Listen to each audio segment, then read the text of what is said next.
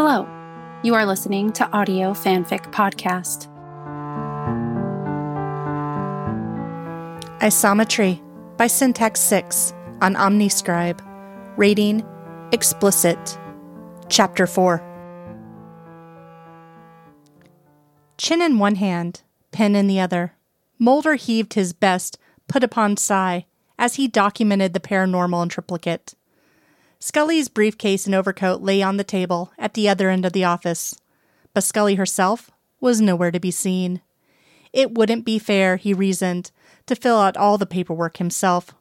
She probably had her own slant on things, and he didn't want to deprive her of the opportunity to make her views known. He drummed his pen on the desk and glanced idly around the room. The book Miranda had lent him sat where he'd left it when he arrived that morning, leaning against his basketball on the shelf. He rolled his chair over and picked up the book. The worn binding slogged against his palm as he traced the faded El Chupacabra's image on the front. Flipping the cover open, he found Miranda's name in delicate script on the inside. He smiled and swiveled in his chair, propping his feet up on the desk as he began thumbing through the musty pages. In the middle there were photographs of a wall of red rock that had a fierce fanged creature etched onto it. The phone rang, and Mulder groped for it with one hand, not taking his eyes from the book. "Hello?" "Hello. May I speak with Dana Scully, please?" Mulder put his feet down and paid attention. "She's not here at the moment. May I take a message?" "That would be great. This is Barbara from the Georgetown Hospital. We need to talk to Miss Scully about scheduling an appointment as soon as possible." Sure. Is everything okay?" "Just have her give us a call sometime today, all right?" "All right, I'll tell her." Mulder hung up the phone and put the book aside. Of course her doctor couldn't give him any specific information, but lately his lack of real knowledge about her illness and its treatment had been needling him. He made a few awkward passes at asking Scully, but she always clipped him off before the full sentence was out of his mouth. "I'm fine, Mulder." Which they both knew was an utter lie. Penny Northern and a dozen women like her could testify to that fact, had they not been dead, and gone of the precise disease now eating away at his partner. But Scully knew these terrible truths as well as he did, and he didn't see what good it would be to rub her nose into it. Still, for all the conspiracies, cover-ups, and dirty deals he'd seen over the years, he'd never before encountered this particular kind of quiet frustration. No cloak and dagger informant was going to slip a note under his door. "Want to know the truth about your partner's health? Meet me in the garage in half an hour." "Hey," said the object of his thoughts, as she breezed through the door carrying a stack of folders. Her small purple pantsuit snapped with her quick steps, and her hair not one strand out of place. It seemed impossible that he was taking messages for her from a cancer ward. "Hi," he said, straightening himself up. "I missed you this morning." "I've been at the lab. Did you need me for something?" "No, but your doctor's office just called." He skimmed his fingers along the edge of his desk, avoiding her eyes. "They want you to call them back ASAP to schedule an appointment." He risked a glance at her to see if she might want to elaborate, but her face gave nothing away. "Okay, thanks. I'll call them." She dug out her cell phone and turned her back, but she didn't leave the room. Mulder bit his lip and tried not to breathe. "Hello, this is Dana Scully. I got a message that you called." "Yes, okay. Did she say how low?" Mulder's ears practically went on stems as he devoured each bit of cryptic information. Low could not be good, whatever it was. "All right, yes, I can come in at 5. Would that be okay?" Mulder's eyes flew to the clock on the wall. 5 was over 4 hours away. Something was low, damn it, and low enough to warrant a call. 4 hours seemed a long time to wait. Scully hung up the phone and put it back in her pocket. "What are you reading?" she asked, lifting her chin in the direction of Miranda's book. She took a step closer and frowned. Mulder, not that Mexican goat-sucker thing again. "No," he said, slipping the book into a drawer. "It's nothing. What did the doctor say? Is everything all right?" "Fine." But he waited her out this time, refusing to break her gaze. She sighed. "The labs came back from my blood tests on Friday, and my white cell count is a little low. They just want to repeat the test. That's all. It's nothing. Her echo of his dismissive words effectively shut that topic in a drawer, too. He ducked his head. Okay, then I guess I'll go grab a quick sandwich up the street. We've got to have those triplicates filled out by tonight. Can I join you? He halted in putting on his coat. For lunch? Yes, she lifted her eyebrows. If that's okay. Of course it's okay. I'll even buy. She eyed him as she reached for her things. Maybe we should run some lab tests on you, she said. He held the door, and she walked under his arm, missing his smile. The weekend rain had pushed out the cold and washed in a temporary air of spring. Both Mulder and Scully left their coats unbuttoned, flapping like great black capes behind them as they walked. In the early days of their partnership, it had seemed to Mulder that either she was scrambling along just behind him, or he was forced to slow his loop so she could keep pace. He couldn't recall making a conscious decision to alter his gait permanently, and Scully had not grown longer legs, but somehow they now matched. The cadence of her heels had become part of his internal rhythm, like a heartbeat, constant and strong. Suits jammed the sandwich shop as though the recess bell had rung on Capitol Hill. Mulder stood in line while Scully stalked a table. After 20 minutes, they had a two-person place by the window and thick turkey sandwiches with golden chips. Mulder waited a moment so he could start with Scully, but she had lifted the top slice of bread from her sandwich and was busy realigning all the ingredients inside so they were even across the bottom slice. "Didn't your mother ever tell you not to play with your food?" he asked, amused. "It tastes better this way." Satisfied, she reassembled her sandwich and took a bite. Yeah, he knew he sounded inordinately pleased. With a mental note, he filed, "Turkey sandwich," under food Scully will still eat. As if reading his mind, she glanced at his plate. "Can I have your pickle?" He grinned. "Scully, you can always, always have my pickle." She hid a smile as she plucked it off his plate.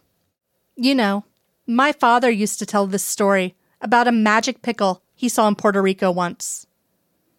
It danced, it sang, it pulled a rabbit from a hat." Not quite. She paused to lick her fingers. "It brought good luck.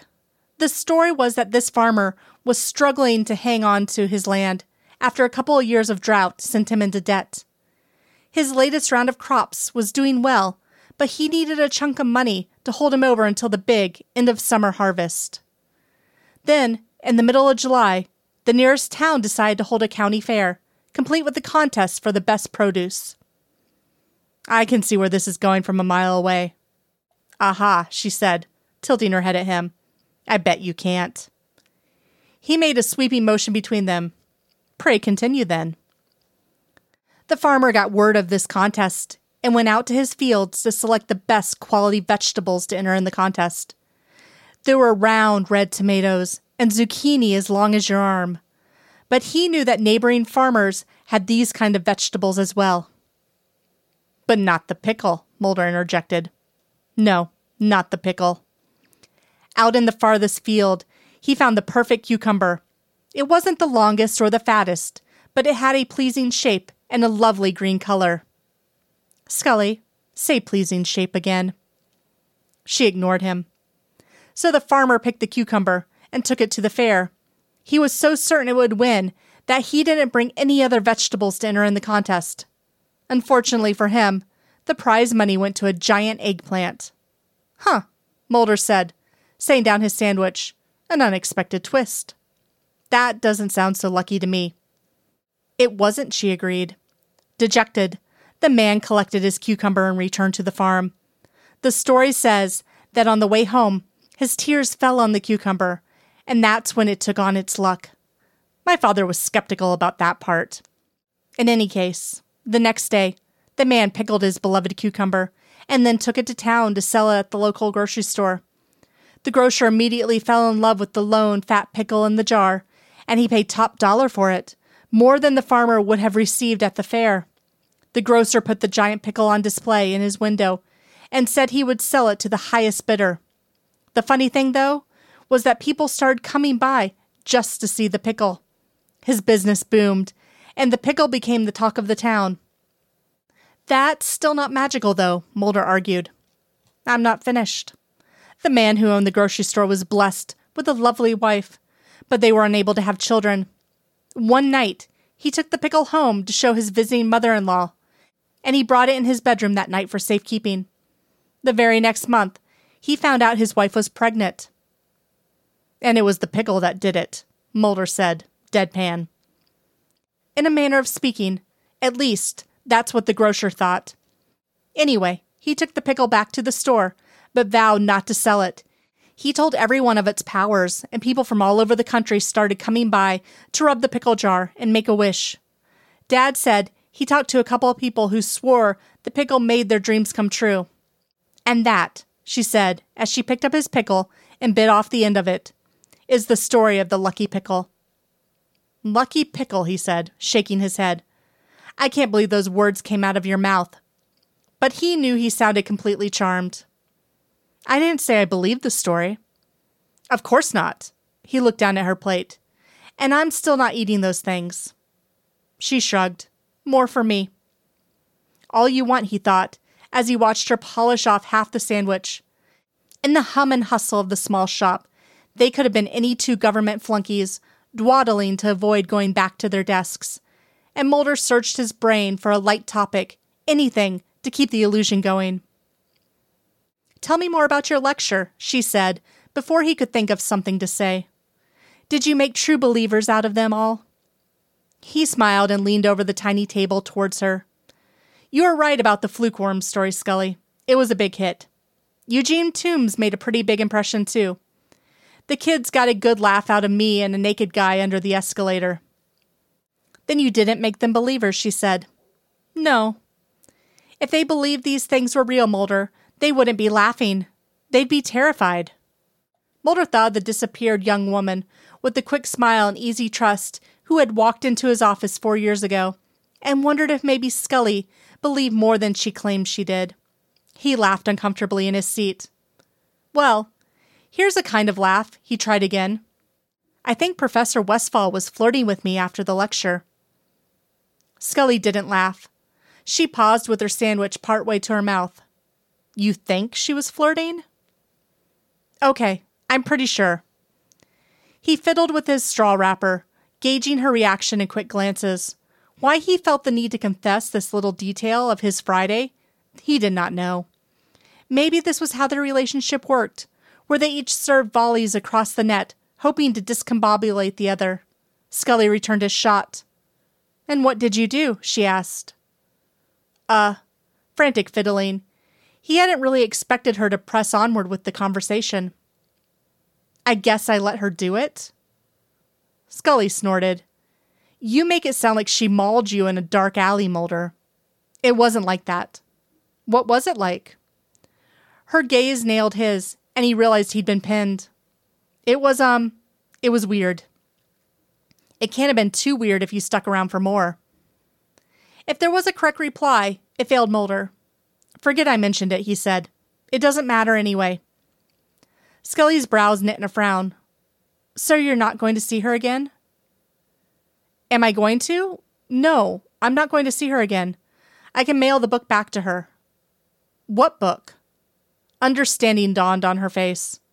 Ah, the Mexican goat sucker. She's into that, is she?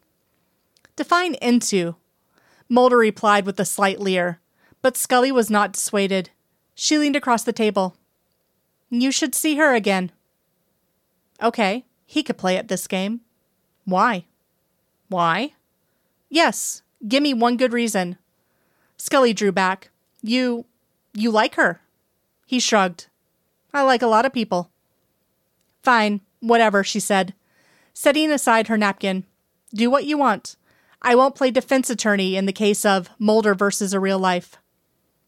Irritation flashed through him, hot and quick. Real life is the best reason to say no. You may have noticed we don't exactly work a standard 9-to-5 job. And Lord knows everything is about work.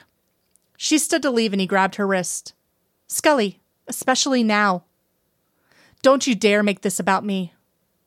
But you know better than anyone the consequences of being associated with me. She went perfectly still in his grasp and bowed her head. "I always knew you thought it," she whispered, not looking at him. "I never believed you'd say it out loud." "Scully."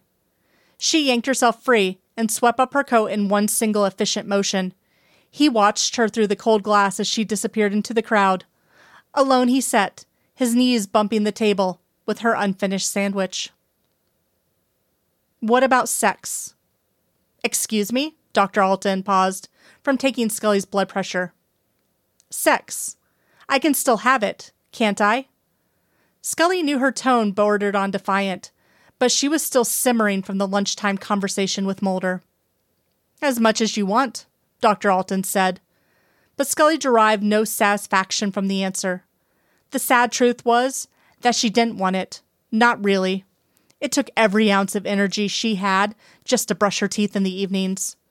Radiation and chemotherapy seemed to have withered every sexual impulse she had. "You have someone particular in mind?" Dr. Alton asked with a smile. "No," Scully sighed, some of her anger seeping out. "I just want to know the possibility is there." Because it had occurred to her, as she stewed about Mulder, that the possibility could disappear any day, that she could die without ever having been touched that way again. And yet, there was Mulder, throwing away such a chance while laying the blame at her feet. "God damn him," she muttered. "Aha," Dr. Alton said. "So there is a specific him." She released the cuff, and Scully wiggled her arm as the circulation returned. "Trust me, there isn't. Mulder and I just had an argument today." "About sex?" "In a roundabout way, I guess. There's this woman." "Oh," Dr. Alton said knowingly. "It's not like that.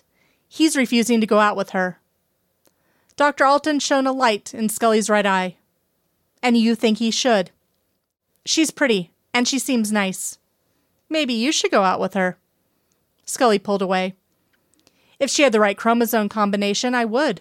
But Mulder's just determined to end up alone." "Oh," Dr. Alton said again, this time more gently. She wrote down the results of the exam on Scully's chart, then set the pen aside and squeezed Scully's hand. "He's not alone," she said. "And maybe that's what he's trying to tell you." Scully drove home in the dark and dragged herself up the stairs into her apartment building. Exhaustion layered every portion of her being, from the physical to the emotional. She looked forward to opening a can of soup and collapsing on the sofa. Smothering a yawn, she trudged the last few steps and turned the corner into her hallway. She halted with a blink. Sitting in front of her door was a large jar containing one single fat pickle.